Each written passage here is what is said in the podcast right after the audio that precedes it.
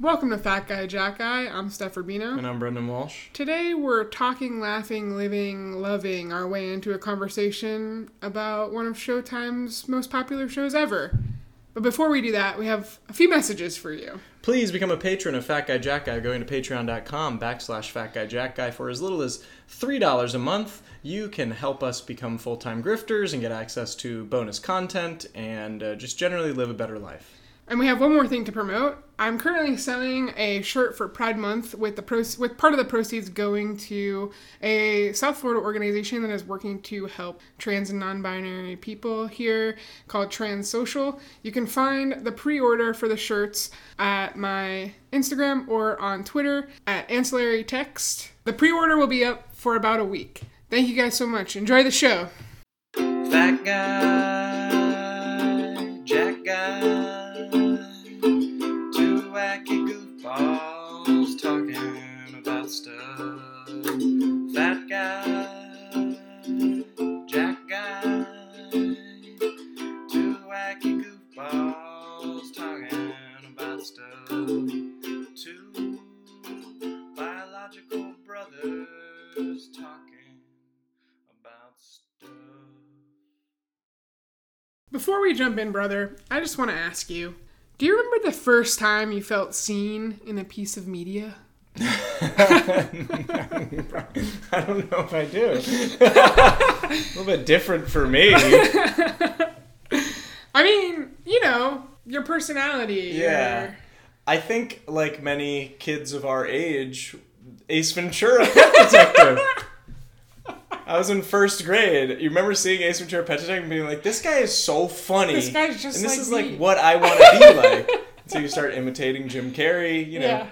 I know that really there's funny. a little bit of a segue into That's really all sorts funny. of fucked up transphobia in that movie. But um, yeah, we didn't know. Yeah, we didn't know. We were Yeah. just having a laugh. But I think like seeing that goofiness from an adult as a kid really spoke to me. Yeah. That's the first time I can remember quoting a movie constantly, trying to be the character in the movie Yeah, yeah, and yeah. feeling that the silliness that every kid has inside them is acceptable as an adult. Yeah.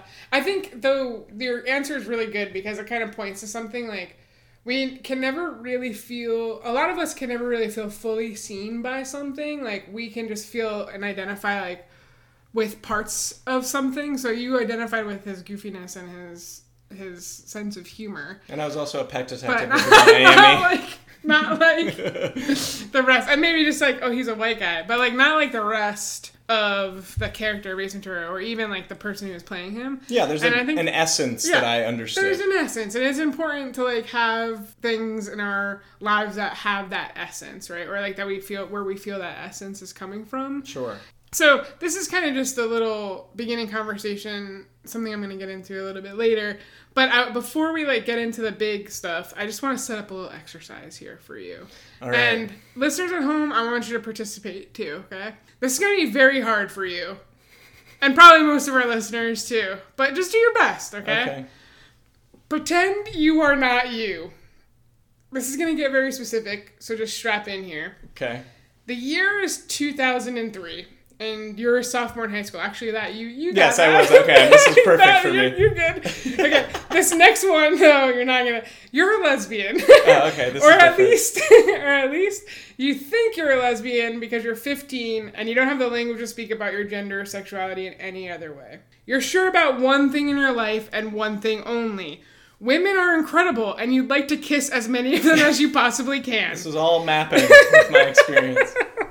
I mean, at least part of it. Come on. With friends and strangers, you aren't shy about this fact or this aspect of who you are. Being gay is cool, actually.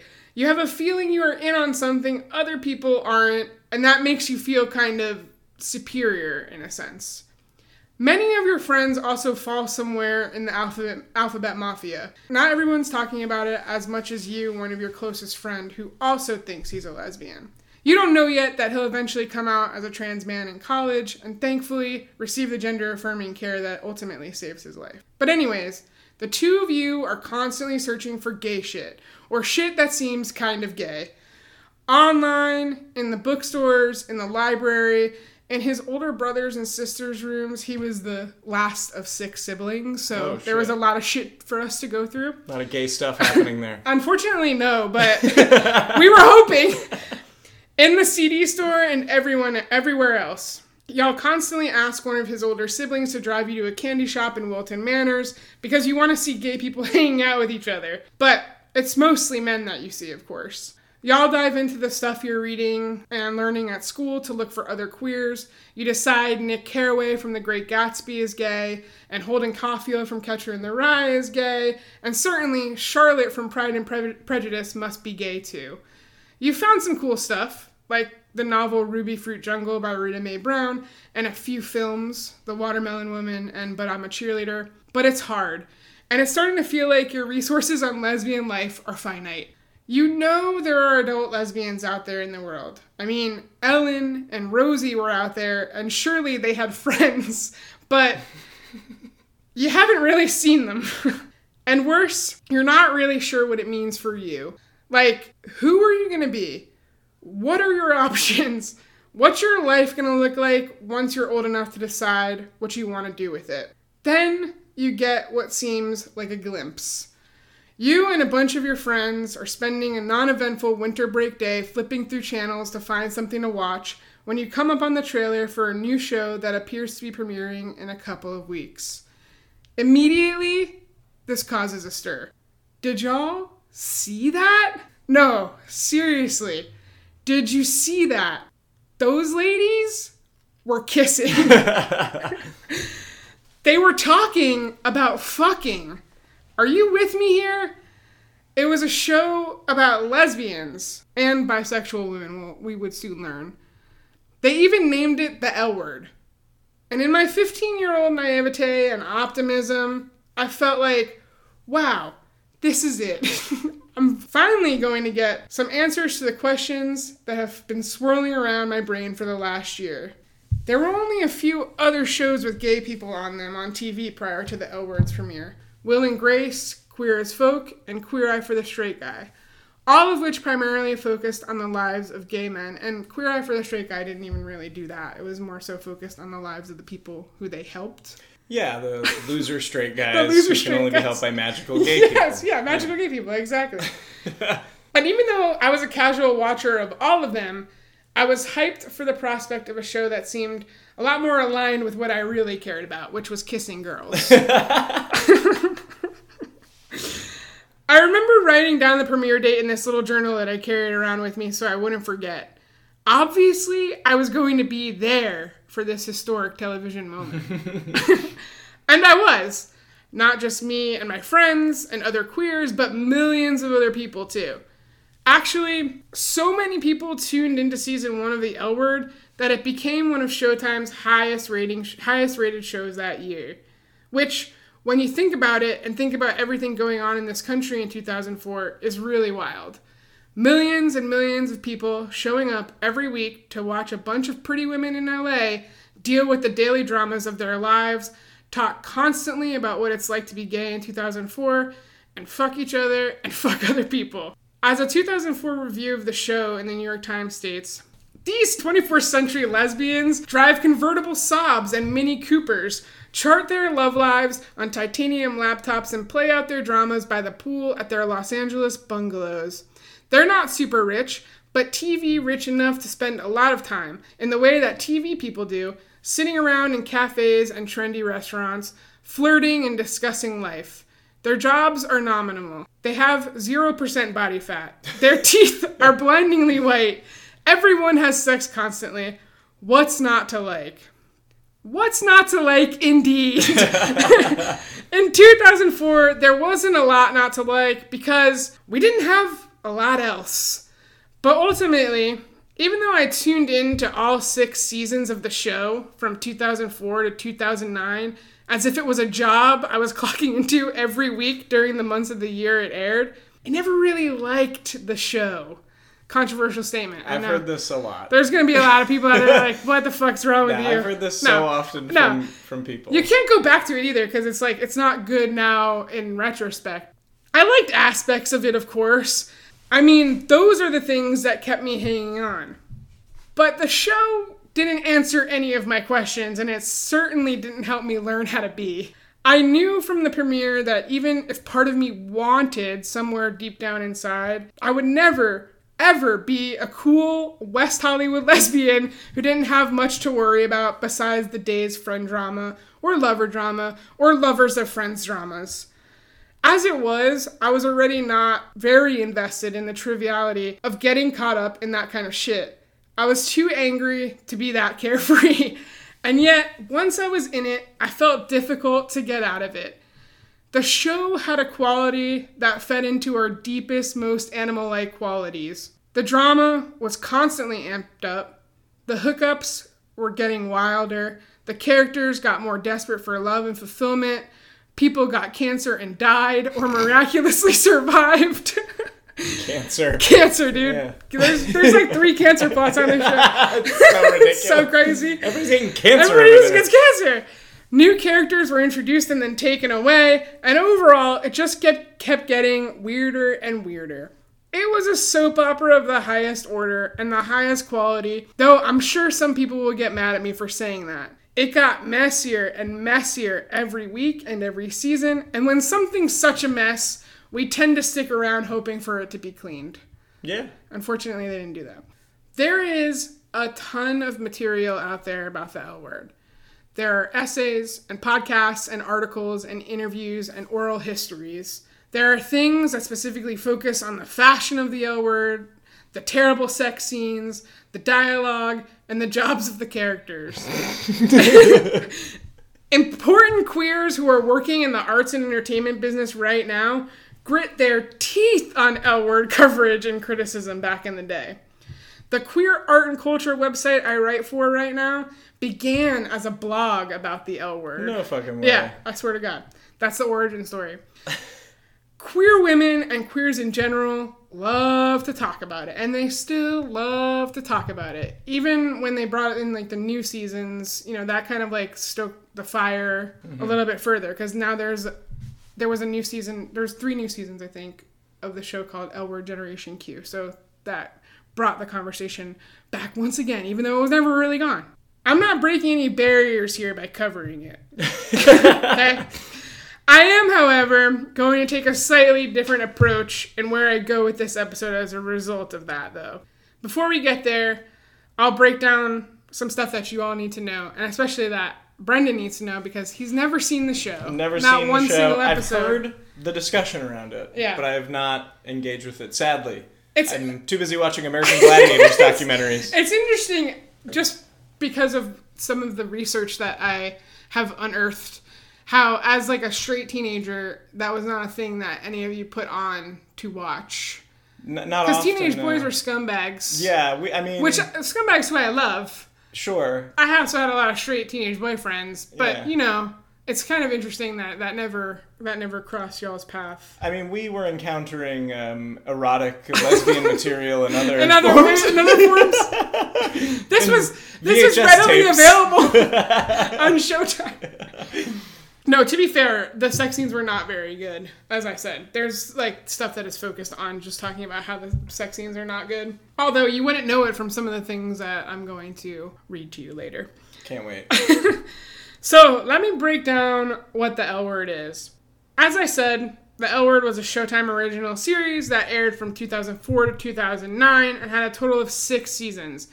Each season featured 12 to 13 hour long episodes, except for the sixth and final season, which only featured eight episodes. And believe me, that was enough. like, that was enough. The episodes were almost the entire hour long, some even exceeding the thir- 60 minute mark because remember, the pay channels didn't have any commercials of any kind. So it wasn't like, okay, it's an hour long show, but there's 10 minutes of commercials. No, you're like in it for the 60 minutes, the full 60 minutes. Prestige television. Prestige television, you know? And they were really trying to be prestige. yeah, Like, trying really hard. it's cute, right? It's so cute when they try to. you know, it's kind of endearing. it is. Right? Actually, they're like, we're gonna make a good show. It was created and produced by legendary Hollywood lesbians Ilene Chaiken, Michele Abbott, and Kathy Greenberg. And it employed the work of a bunch of other leg- legendary Hollywood lesbians like Guinevere Turner, Susan Miller, Cherien Dabis, and Rose Troche, among others.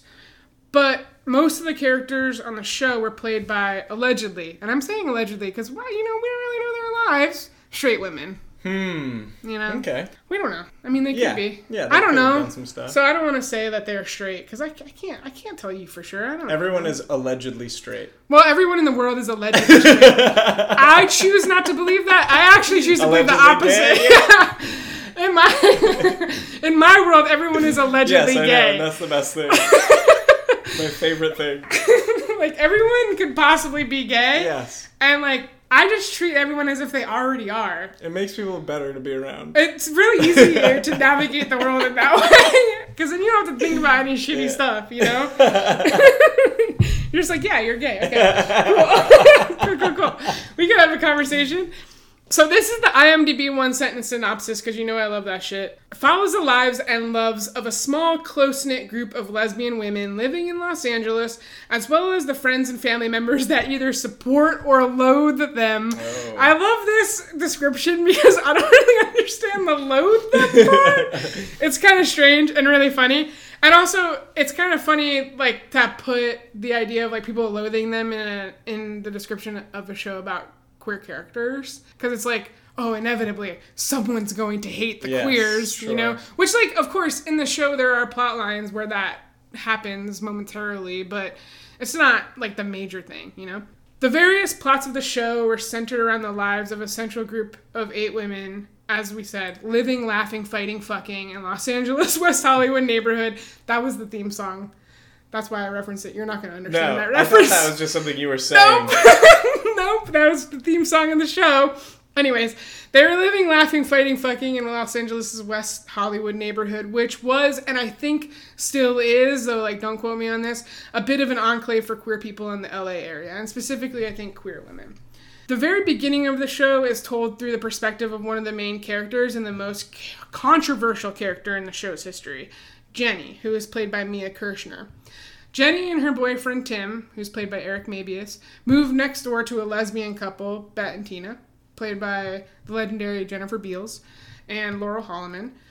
Through Bette and Tina, Jenny is introduced to their queer friends. First, we have the heartbreaker Shane, who's played by Katherine Moennig, the token like bisexual Alice, who's played by Leisha Hailey, the closeted tennis star Dana, who's played by Erin Daniels, and in the first season, the owner of their favorite cafe and the woman who Jenny eventually has an affair with, Marina, who's played by Karina Lombard, who people will be familiar with if they've seen the Tom Cruise movie The Firm. Ah, she was the hottie in The Firm.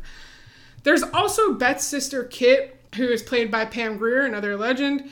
She's kind of like queer adjacent, but doesn't have a distinct label on her sexuality like the rest of them do. She kind of just like goes with the flow. Following these introductions and like watching Bette and Tina have sex in their pool and a few because that's a normal thing to do, mm-hmm. and a few interactions with Marina, Jenny begins to realize that maybe she's not straight actually, and her subsequent breakup with Tim kind of blasts us head on into like the almost all female universe of the show how quickly does the breakup happen? within the first season. Okay. Yeah, within the first season, they're it's like they're done for. And then Tim is done. Like he, yeah, he's he doesn't make it past. Eric Mabius is gone like after a few episodes of the first season. Yeah, yeah, well. and Tim is done. Yeah, See you later, you Tim. know, I mean, We didn't need him. we didn't need him. I mean, there's plenty of other like straight men that come onto the show after. It's like not, it's not a lot of men, but there are men that come on the show, on the show. Every season is a new set of dramas, and sometimes they rehash some of the old ones, but pretty much some things stay consistent. And I don't want to go into like all the little things. Just I'm just saying the things that are like constantly happening in the show. The quote unquote solid relationship between Bette and Tina is always rocked by some problem on one or both of their sides.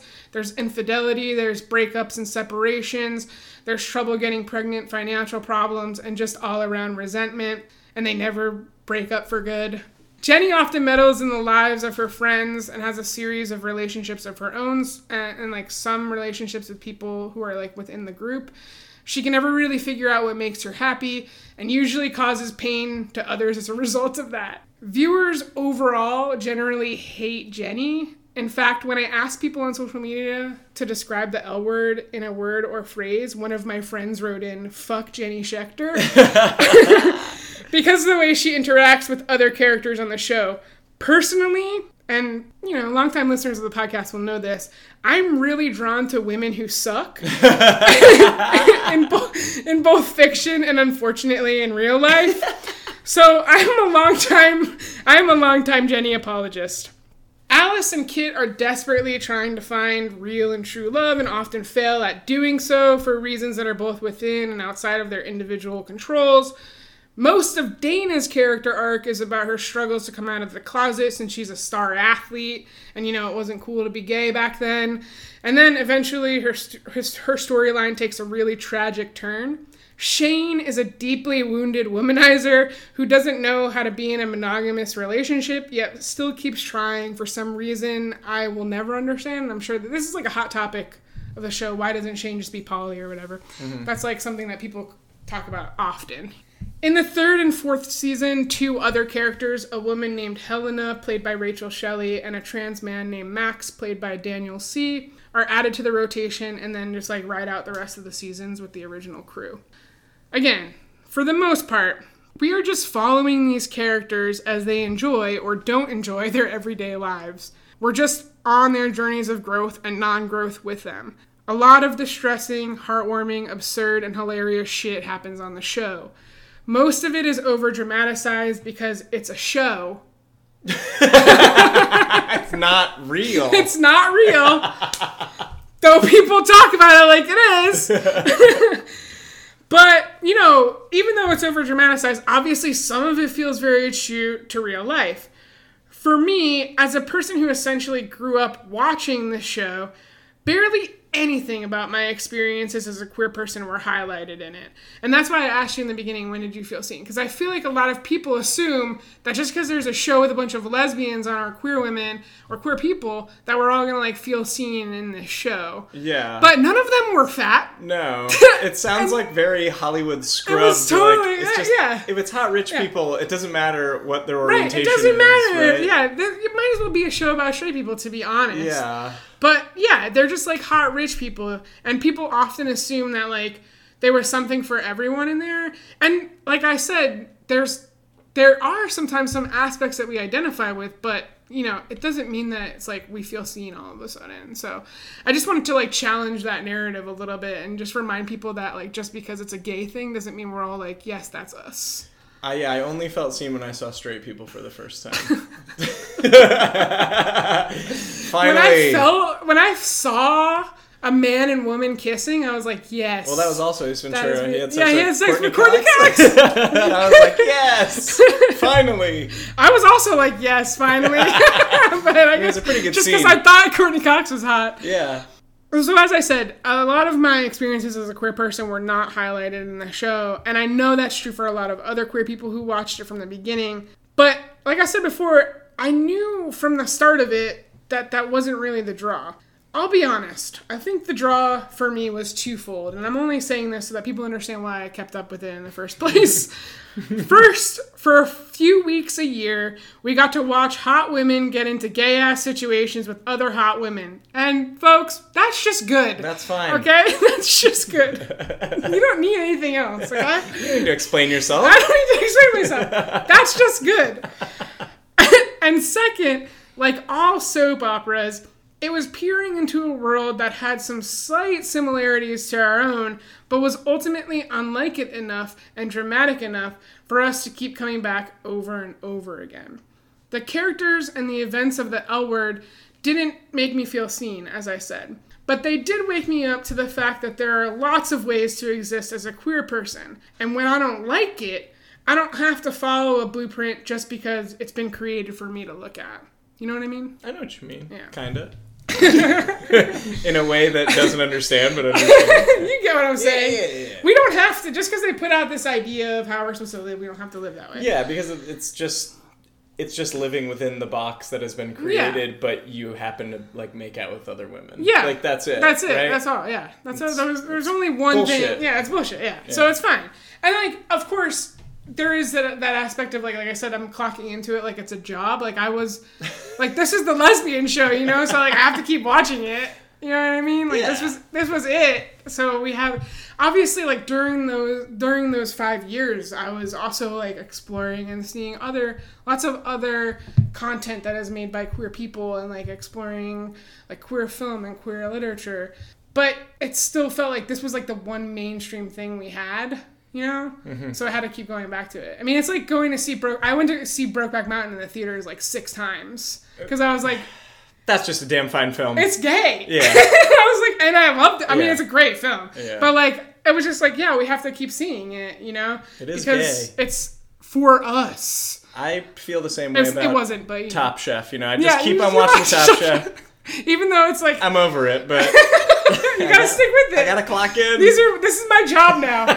Sometimes you decide that shows are your job. yeah, yeah. Sometimes like, shows are your job. It's true. It's true. Three months out of the year, I gotta work I every gotta, Thursday. I gotta work. Yes, and like people, I think that a lot of us have those relationships with certain certain aspects of the media. Yeah. Mm-hmm. where we're just like, okay, we have to check in now. You know, like this is our time to check in. anyway, part three. This is titled "Men Talking About the L Word." Okay. So when I originally proposed this idea to you, brother, I was doing research and like trying to figure out what angle I was gonna take on this because everything feels like it's already been done. They've talked this show to fucking death in every way possible. As I was reading and researching though, I realized something funny about the early L word criticism that exists online. From the outside, the L word does appear to have a little bit of a like for us, by us kind of attitude in its foundation. The creators of the show are queer, and they mostly hired queer people to work on the production of the show. So I do believe it was created with other queer people in mind as the primary audience. But of course, it was available to audiences everywhere, and that meant the marketing and pre premiere work about the show was directed toward basically anyone and everyone. In fact, there were some ads, there were some pictures of ads that I found where it said that this was like Showtime's Sex in the City, hmm. which is very funny. So there's a lot of comparisons in some of these reviews that I'm going to read drawn between like L Word and Sex in the City, which is not a fair comparison in my opinion. These are two different shows doing two very different things. As we know, Sex in the City has a trauma, but mostly it's funny. Yes. And like that's not the main goal of the L Word, or at least I didn't think it was the main goal of the L Word. Was the L word funny? Did they have? There is funny mo- moments, yeah, because like there are characters like Leisha, uh, like Leisha Hailey's character Alice, who's like funny and quirky, and like she would do funny and quirky things. Um, and so yeah, there were goofs, but it wasn't like the primary mode. Yeah, Sex and the City is goofy. That's yeah. Sex in the City is like that's one of its primary modes is its sense of humor, Yeah. right? As I understand it, before a show premieres, screeners are given to critics at various publications so they can do their pre-premiere write-ups and reviews prior to the show's initial premiere. What I found a few times over is that several publications, some of them very big ones, didn't assign female critics to do these pre-premiere reviews in 2004 when the show premiered. It's not a woman's job. It's not a woman's job to to watch the L word and review it. You need an unbiased male opinion. You opinion. need a straight male. Actually, I don't know if they're straight, but like you need a man's opinion, a white man's opinion on what's happening with these lesbian characters. totally agree. I don't think it'll be surprising to you or anyone listening that when men are tasked with writing about the inner lives and interpersonal relationships of women, especially women who aren't heterosexual, the results are pretty interesting. We were just conducting a society-wide experiment. This is a sociological investigation. we talked previously about Britney Spears and Madonna kissing, and I read some articles that were written by men in that episode as well. stuff. And so I fully went in thinking I was going to find some similar language and just some similar write ups. And thankfully for all of us, I did find some of that. thought you were going to say something different. Nope. That's the old Nope. bait and switch. yeah, gotcha. I thought I was going to, and I, I got did. you. I got it. I thought I was going to, and I fucking did. Thank God. So I just thought we'd dive into some of these together and like discuss them. And I was thinking, like, maybe you, as a self identified straight man, Mm-hmm. can provide some commentary or insight on some of these. if you have any. I'll get you in the, the brain of a straight white man. yeah, yeah, put me in the brain. Help me understand. Okay? That's just like that's what I think we're gonna do. Nobody's done this particular thing, by the way. Thank so God. I, I chose the thing that like I said, I did a lot of research. I chose the thing that people are not doing. Alright. So I'm gonna start with like the big publications just because I think it's funny that this shit was allowed to be published in such huge publications. Again, though, it is 2004, so you know we'll put it in the proper context or whatever. And I just picked out some moments from the reviews. These are all reviews of the first season of The L Word. So the first season of The L Word premiered in January 2004. So we're like coming up on the 20th anniversary, actually. We got a lot of anniversaries going on in the show. I guess the decade we picked makes sense. It's perfect. This first one is from an article or a review titled Giving Them L by Tom Shales in the Washington Post. Here's the first, here's my first pluck, my Okay. first quote pluck for you.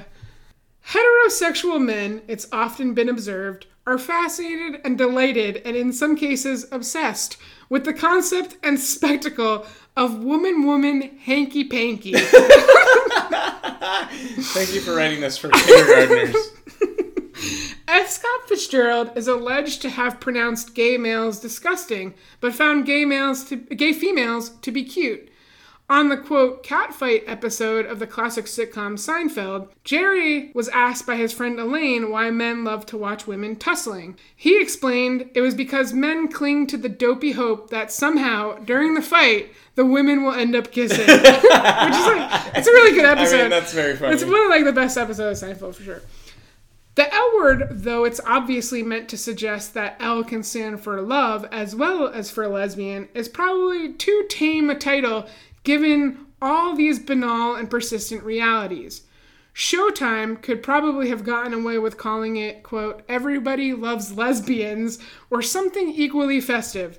Although it may adhere to some old stereotypes, the series smashes the Ori notion that lesbians are mannish and mopey creatures who ride motorcycles in boots and jeans. Mannish and mannish and mopey. mopey creatures. No. Yeah. No, guess what, they're man? hot. Lesbians are also hot. and you might want to have sex Guess with them. what, Tom Shales? Lesbians can be sexy. He was surprised by that. It's very funny. I think it's very funny that he was surprised. Honestly, there's a there's a level of innocence to that. yeah, like, he it's was like, very I don't know. 2004. It's like, listen, I didn't know. I didn't know that lesbians could be hot and sexy. Yeah, also, that's I thought it crazy that you guys did that. Mannish and mopey creatures. Who ride motorcycles in boots and jeans? Honestly, like I'm fine with that description for myself. But we're not all like that, you know. There's a there's a lot of there's a lot of uh, diversity. Here's a, another quote pluck from Tom here, Tom Shales we love of the Washington Post. He's probably still writing. Yeah, I'm sure he is. It will not really answer the question for those who somehow remain uninformed on such matters what do lesbians do in bed? There is plenty of nudity, but a greater degree of sexual candor, strange as it may sound to suggest it, would not be inappropriate, and if handed, handled tactfully, need not be exploitative. Okay. So he wants more sex scenes. Yeah. He well, wants more women on women hanky panky, as he said. Woman, woman hanky panky is what he said, actually. Also, I think it's interesting that he says that people who want to know what lesbians do in bed are uninformed, but he only knew that there was only one kind of a lesbian. so he- it's like the pot calling the kettle black a little bit, doesn't it? Doesn't it feel that way? is the show only sex? no. Does Tom only write about the sexual He only aspect wants there to be sex. He doesn't understand that there's more to it. He than doesn't that. understand that there's like talking. it's interesting. There are parts of the show He doesn't understand. not having sex. He doesn't actually understand how drama shows work. But there's dialogue in between the sex. Yeah, he's watched a lot of lesbian porn and he's Yeah, like, he's like, confused shit, it. this is. he's like, is this the L word? Wait, Showtime. I thought you were making just like the other movies I watch. you know? But again, also, I don't think he's watched a lot of lesbian porn because before watching the L Word, he only thought one type of lesbian existed. Yeah, I mean, So, but I guess like obviously, yeah. So lesbians and lesbian porn are not lesbians, but I'm just saying, or not usually. Yeah, Some of them are, but sure. not usually. But I'm just saying, like he didn't know.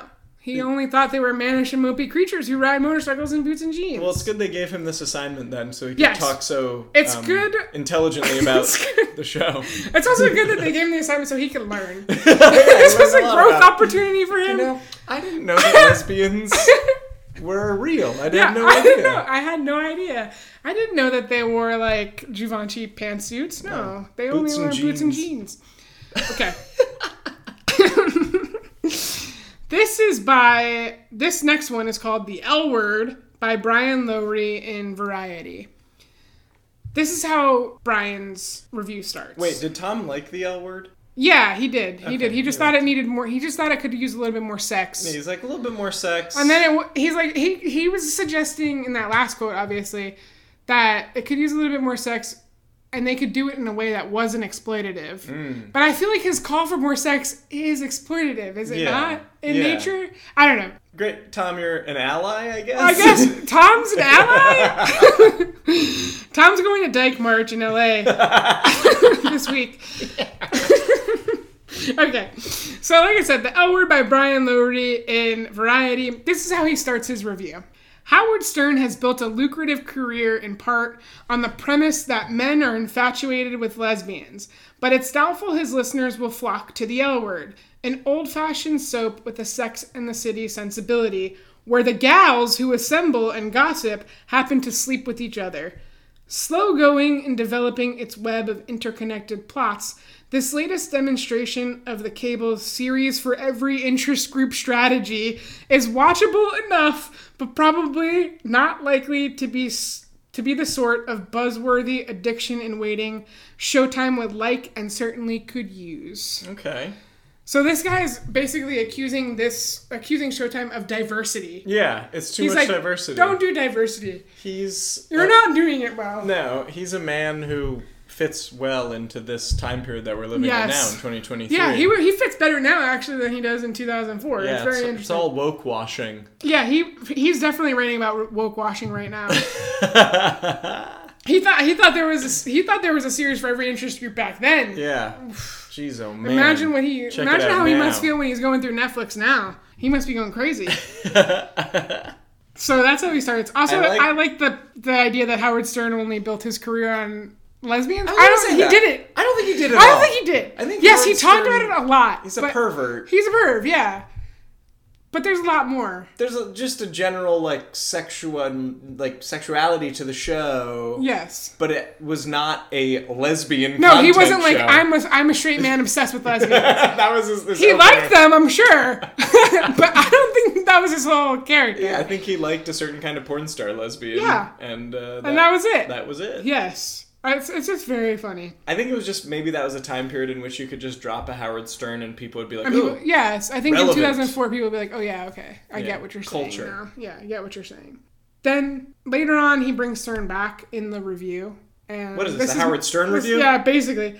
This is my second uh, little quote pluck for Brian here.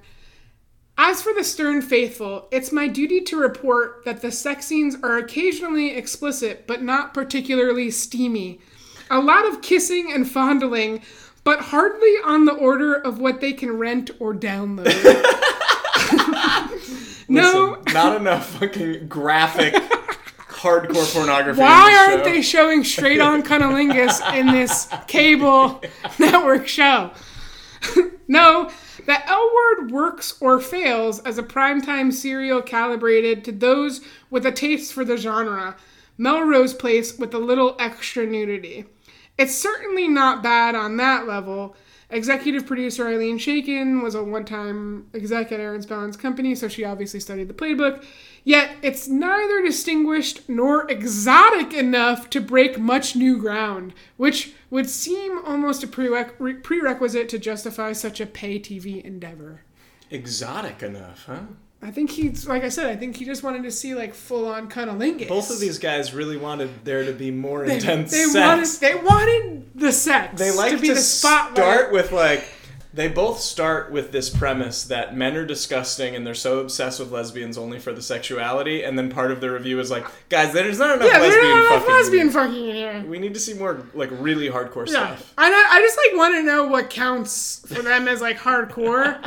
There's definitely like more shown in the sex scenes of the L Word than there is shown in like the sex scenes of other prestige television shows of the time period. But only kissing and fondling. yeah, only kissing and fondling. You know? You don't get to see full hand on vagina contact, No. and that's not enough. We want to see real sloppy stuff. I mean, like I get it to a certain degree, yeah, but like I'm not watching the L Word for that. Well, you these guys were. These guys were. Yes, these guys were. because there's a in that time period i think that this is probably diminished to quite some extent the association with like lesbians and pornography Yeah. like, an immediate jump. yeah, there's like an immediate jump. Yeah, for straight men. and so yeah. yeah. for straight men and so these straight men were like well the lesbian shows and lesbian The lesbian porn. show's not lesbian. what the enough. hell is the problem here they're talking about their lives They should be fucking more. it's just funny to like give guys this job to Yeah, do. it's It's, just strange. really funny.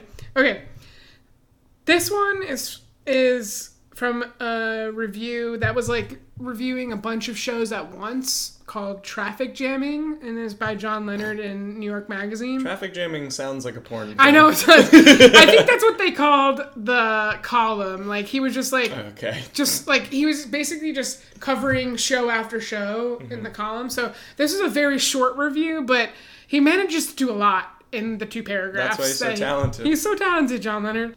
In an omnibus review of new books about Sappho in the January 8th issue of the London Review of Books, Emily Wilson not only tells us that the Greek verb lesbiazein, which I guess is how you pronounce it, means to fellate, but also suggests that although John Donne may have written the first poem in English to describe what Sappho did with her girlfriend, it is only a slight exaggeration to say that Baudelaire invented modern lesbianism and Swinburne brought it to England. Whether this is true or not, I am struck with how fascinated men seem always to have been at what women get up to without them. It is prurient voyeurism that doesn't seem to work any other way around. And Showtime may very well be counting on it to increase the audience for The L Word, its new series about a lesbian community in Los Angeles. Thus, for the broadest possible demographic, many, many breast shots. what what the fuck is he doing He that's was an insane first insane. paragraph Also, like this, I like I said, he's only he only talks about it in two paragraphs. This is the first one, and the second one was just like some quick plot details. That is truly just Yes. unhinged, at the beginning. Like, why are we talking about Sappho? Yeah, why are we talking about Just because she's also a lesbian? no, it's like Like, so who the weird. fucking cares? Baudelaire, what are Talking you about doing? the fucking lesbians on the hour, you That's fucking weirdo. and then he goes right to the thing where he's yeah. He's and like, we uh, want to know we what are wanna- you guys doing in and we want to see all the boobies. Get those booby shots. but not just fondling and kissing. We want more than that. we than want that. more than that. Yeah, yeah, yeah. It's very strange, isn't it? That was very strange, and it seems like he wanted to write sort of a comprehensive uh, grad school research Yes. paper he was it. like, here's here's what I know about gay women. I've I'm gonna give you all of it. classic Greek and like French and British literature, and here we go. I, I also read the London Review of Books, so this guy's smart. this guy is John Leonard is a smart guy. Too bad he's too busy traffic jamming. He's, the he's too busy traffic jamming. He's a pervert. I just want you to know that the review that was right above this one was for Monk. So Oh, okay. yeah, he liked what he- Monk better. Which um, classic literature did he incorporate into his None whatsoever. discussion? What? None whatsoever. The only thing you can Yeah. say about it was like we've talked about lesbians for a while, and we're still kind of into it, I Yeah, guess. yep, that's what, he's, a show. that's what he's saying. Yeah, that's what he's saying. so good. The next one is from a review titled Television Less Than Letter Perfect by James Poniewozik. I think that's how you pronounce his last name, in Time magazine. Oh, Now, it's crazy what Time let this man get away with, but also interesting. Unveiling a series about horny gay women in Los Angeles. Just goes right into it. horny gays. Showtime is playing it more coy. The L word, says its title sequence, is also about liberty, life, love, and presumably, presumably, llamas and lemonade too. Ugh, Ugh, so Shut up. That's just misogynist. The L word, this implies, is about more than just lesbianism, which is correct. The problem is, those aspects of the show that are not about lesbianism are tedious, and those that are, are predictable. what? It's not about lesbianism. Yeah, the sh- the parts that are not about it. but what does it mean? I don't know what that means because it's a show about queer women. Yeah, but it has. Okay, I'm I'm having trouble It's a, sh- understanding it's a show it about means. queer women, so it doesn't stop being about Yes, that's what, like, lesbianism. Does it mean they have to be like having a very specific discussion about being okay, I think queer that women? this is his veiled. I think that this is his veiled attempt at saying like the parts that are not like sexy, steamy, romantic scenes between two women Mm. Are boring. boring and Yeah. tedious. Yeah, I think Sure. this is a veiled attempt at saying that. okay, I guess. all right. All Doesn't right. really make sense, but Here's the second quote block. Perhaps Showtime hopes the sex, explicit and frequent, will help. Some advanced buzz has hailed, has even hailed the show's well coiffed, model perfect cast for breaking lesbian stereotypes of buzz cuts and Birkenstocks. mm, another one. But anyone who thinks that improbably beautiful women who get it who get it on under flattering light are not lesbian stereotypes has not watched much straight male porn. Now this is where he's right. yeah, he's right. He's right here. I agree with him. He's right here. Although he does like mention the fact that there's that stereotype of like I guess he says buzz cuts and Birkenstocks. The other ones It's different. The the boots. the mopey creatures who wear boots and jeans Ride motorcycles. riding motorcycles, yes. but you're not riding a motorcycle in Birkenstocks. You No, you much. can't do that. That's you gotta wear your boots. Yeah. it's dangerous. They're, you know, also lesbians. Another stereotype about them: they're very practical. So, you know, Goddamn practical lesbians. Not a mention of a Subaru in this. That must be a later. no, because they didn't. They didn't. There was a Subaru. Okay, there was one thing that happened with Subaru in the show, where Dana's character, the tennis star, was gonna be in a Subaru commercial, but then her.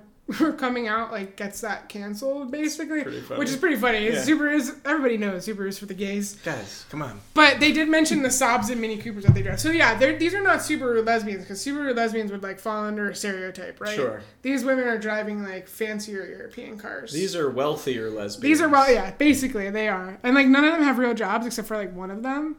So it's one of those TV situations where you're like, what does everyone Yeah, do? Like they're in advertising or something? I guess, or like the media. They're in the media, sure. right?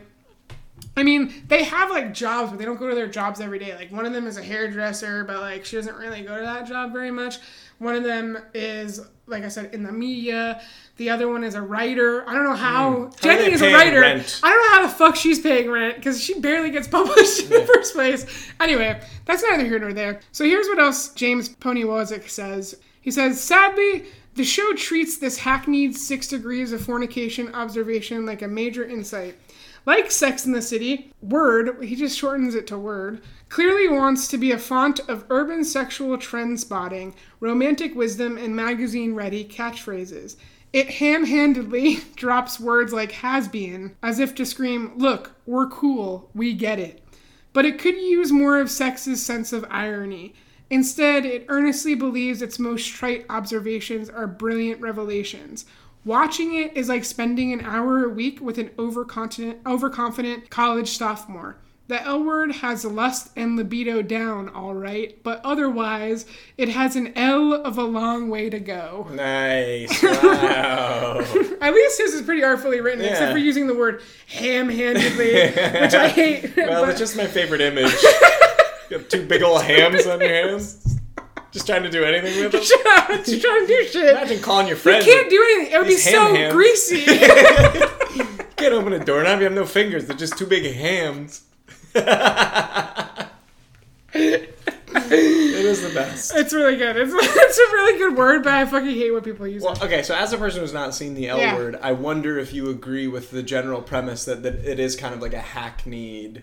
Sex in the City? No. Or L oh, word. or, oh yeah, like is, is it is it like hack like is it are the things that they're saying like yeah, of course. It's It's just not, pretty trite. Yeah. Yeah. But like it's trite in the same way that like most shit that is like that is trite. Sure. Like these are not you're talking about the lives of like rich, mostly white. There are some characters of color on the show, but like rich, mostly white, very thin, Mm-hmm. very like irresponsible people in a big city. Like there, that's always gonna be trite. Sure. Yeah.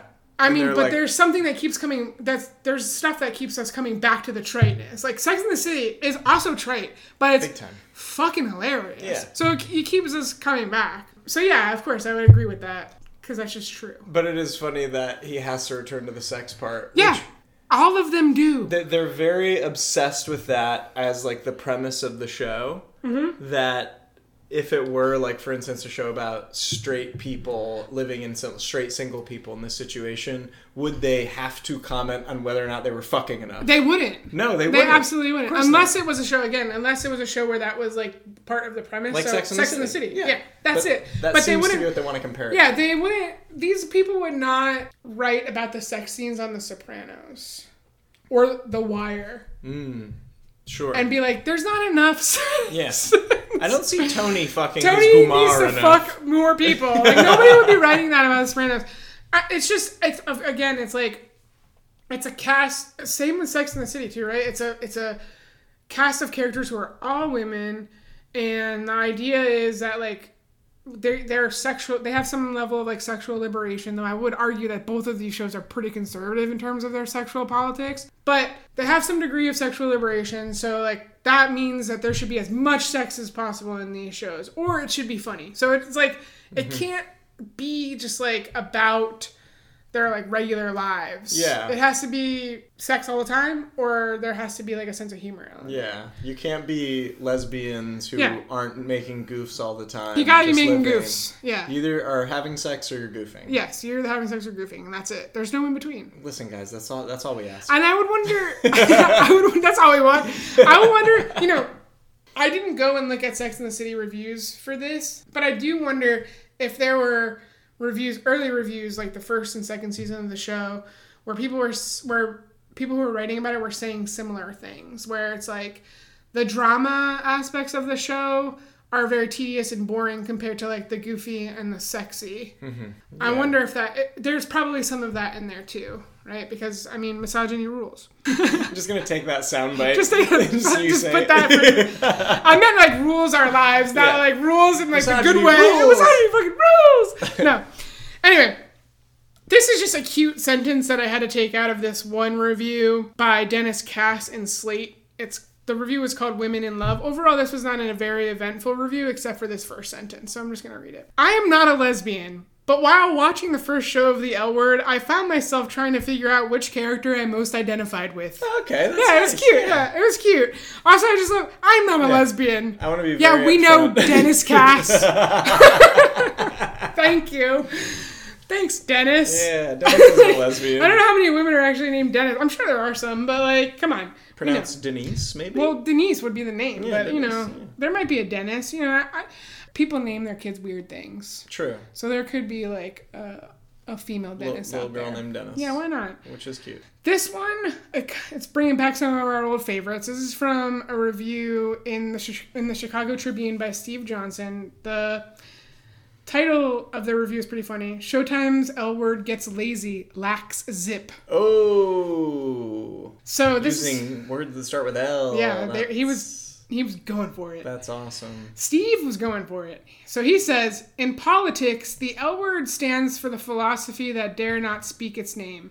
But in television's most liberal arena, pay cable, it signifies the sexual orientation that Showtime calculates just might lure a, go- a gay heterosexual men to the sets, along with the expected audience of lesbians, and if the channel gets really lucky, straight women looking for something to replace the departing Sex in the City. Whether the strategy will work, however, when the new adult series The L Word debuts Sunday is debatable. There is certainly some, as all the pornographic spam would have it, hot or at least warm lesbian action, but there's also warm heterosexual action, as much male female pairing in Sunday's first episode as female female, in fact. And what makes the above essentially irrelevant is that in the moments around the heat, there's a tepid, talky drama populated by thinly drawn characters, predictable situations, and a central group of some half dozen sleek women who cast, who seem cast for crossover appeal rather than strict sociological representation. So he's saying now there's not enough stereotypes in these women. Yeah, That's fucked up. That's different. Although it tries very hard in the sex and Seinfeld manner to create sexually charged catchphrases, the L word's words lack even the rudimentary zip of sex. Hmm. Sex and the City. Yeah, very interesting. Again, just mentioning the sex. Yeah, I, I there must. have been responding to like the marketing around the show. Yeah. They were very obsessed And- with this being a show that's like all about sex. So maybe the marketing was yeah. like a sexual marketing. There was it was kind of sexual, although I did go and watch all the trailers that I can find that people like uploaded to YouTube. I guess in 2000, I would have to like we would have to be like transported back to 2004 to like really feel it. I guess in 2004, yeah, it was like very sexual. Mm-hmm. But it wouldn't be considered sexual for now at all. In there, it was pretty lukewarm. The trailers were pretty lukewarm. The ad images also pretty lukewarm. It's just like all of them standing together in a similar outfit. Maybe sometimes doing like a sexy pose or something. it's not hot enough. but it's not like it wasn't crazy sexual, you know? Yeah, I think it's interesting how this guy, for instance, starts with imagining Showtime, hoping that this will be like a mostly male yes. audience. Yes. Like that this will be That's a show that crazy thing. dudes huddle around the TV to watch. Yeah. like, oh, and also lesbians and women. Yeah. But like, this is for men, right? This is for men because it's a lesbian show, so this must be for men. It's a wild premise that they would create this show assuming that men would be Right. most attracted to it. when the all of the show's creators are queer women. Yeah, all of the show's creators. it's a wild premise. Like- a wild leap to make. What was happening If in that Steve assumption? Johnson. Steve Johnson. Why were they assuming that? It's kind of it's very strange. Very very strange. All right. Let's do one from across the pond. This is from the Globe and Mail, which is a British publication, and the title of the review is "A Lesbian Sex in the City." Lousy is the word for it by Oh. John Doyle. Oh. So there's like a lot of moments in this review that I could have picked out, but I just like these two moments. He says, The L Word is just like one of those pulp novels from the 1950s about a nice, innocent, heterosexual young woman being strangely, strangely drawn to lesbians. It's an eye rolling time. And then later in the review, he says, the main problem with the L word is that it is trying very hard to be as cool and trendsetting as Sex in the City and as vigor- vigorously melodramatic as Queer as Folk. It's screaming too loudly for attention, but good luck to you if that's your bag. And yes, many, many good looking women take off their clothes, touch each other, and moan. Oh, Johnny D. Johnny D! Johnny D hated it, but he wanted you all to know that you're gonna see hot women kissing, wanna look at- kind of fucking Boobs and butts. boobs and butts. If you want to look at boobs and butts, that's what the, that's all the review should have said. If you want to look at boobs and butts, that's basically what all these guys are saying. It's Yeah. good. It's pretty good if you want to look at. There's not enough Yeah. boobs and butts. Like there should be more. Pretty trash show. pretty trash show. But like worth it for some of the boobs and butts moments. and honestly, they could, there could be more boobs and butts Yeah, moments. Totally agree. Okay, so I, I will. I'm gonna end. This is gonna be the last review that I give, and I'm gonna say that you know, not all of the men got it wrong. There was one review that I came across. I know that that's like it's very outweighed by the other reviews, but there was one review that I came across that seems totally normal. Okay. And so I just wanted to give that review a little shout out. This one is by Tim Goodman in the in the San Francisco Gate. It's called Showtime's The L Word goes boldly where other series have only flirted to love and sex among LA le- lesbians. So there's two there's two good moments in his in his review that I think is very fair. He says it's clear that the L word is a drama meant for everyone, which I'm not like sure about that. Like we were just talking about, I'm not sure if that's true. Anyway, it's clear the L word was a drama meant for, is a drama meant for everyone. It's not some exclusive lesbian only venture, something lesbians will discover and possibly mock in the first few main scenes as the big issues being discussed discussed have a clear lesbian 101 taint to them. But that's not a major stumbling block. All storytellers want to bring everyone into the tent, and Chaiken is no different. Discussions of gaydar and a comic rundown of how to spot a lesbian won't enlighten any San Francisco viewers, but the scenes neither flop entirely nor worse offend. So pretty normal. Okay, he's just saying there's just too much like Yeah, they're giving you the basics. they're giving you the basics, which like I don't know. Again, I, this idea that like creators create things for everyone is such like a weird concept in our culture. accurate. It's just like not accurate, and also I don't think even if even if those like lesbian 101 moments are in there that might not be intended for straight people. That might be intended for queer people who don't know what the fuck is going on in the queer world. Very good point. Like, I didn't, there's a lot of language that I learned on the L word because I didn't have access to that language in my own personal life, you know? Yeah. So I, I just think that that was more for, uh, like, for queer people who are trying to figure it out than Yeah. for, you know, because, like, the idea, or like, I would assume as a queer creator that kids or young people who are coming out or who are, like, not sure of themselves are going to interact with my art. And I might want to put something in there that kind of calls out to them and, like, draws them in in a way, right? Yeah. I don't know. I Maybe. think that's totally fair. Yeah. It's weird that these white guys and these straight white Yeah, these straight white guys think it's for them, which I think is interesting. so he also says these are minor quibbles. There is a forced nature to some of the dialogue as it frantically touches on those quote unquote big issues, but a more natural sense of characters relating to one another begins to emerge at the end of the pilot and improves greatly in subsequent episodes. Chaiken and the writing staff are still working on the humor part. Some of it shines almost unexpectedly. The great success of the L word is in getting past all the barriers put in front of it. By the end of the pilot, you want to follow these characters through their lives, easily the most important aspect of establishing a series. The quality of the writing and acting relegate the sex scenes, hot as they may be, to supporting role status. It could easily have been reversed. Ultimately, the L word seems nothing like an obvious effort by Showtime to capitalize on queer as folk, and more a series that has a that has wonderful stories of its own to tell. And no, despite the ads, it's not the next Sex in the City. Okay. Yeah, so his review is pretty normal. I mean, he does mention the sex scenes like all the other guys, but his review is pretty normal, pretty fair. Yeah, the show's like not great, but it's not bad either, you know? I mean, his mention of the sex scene seems a little bit more measured. Yes, it was much more measured. Yes, he was like a normal person talking about lesbian sex scenes, as opposed to like the other guys that were hoping to get a hard on maybe while they were watching the L Word. I'm not sure. What I see is a very clear West Coast bias. I mean, this is from San Francisco.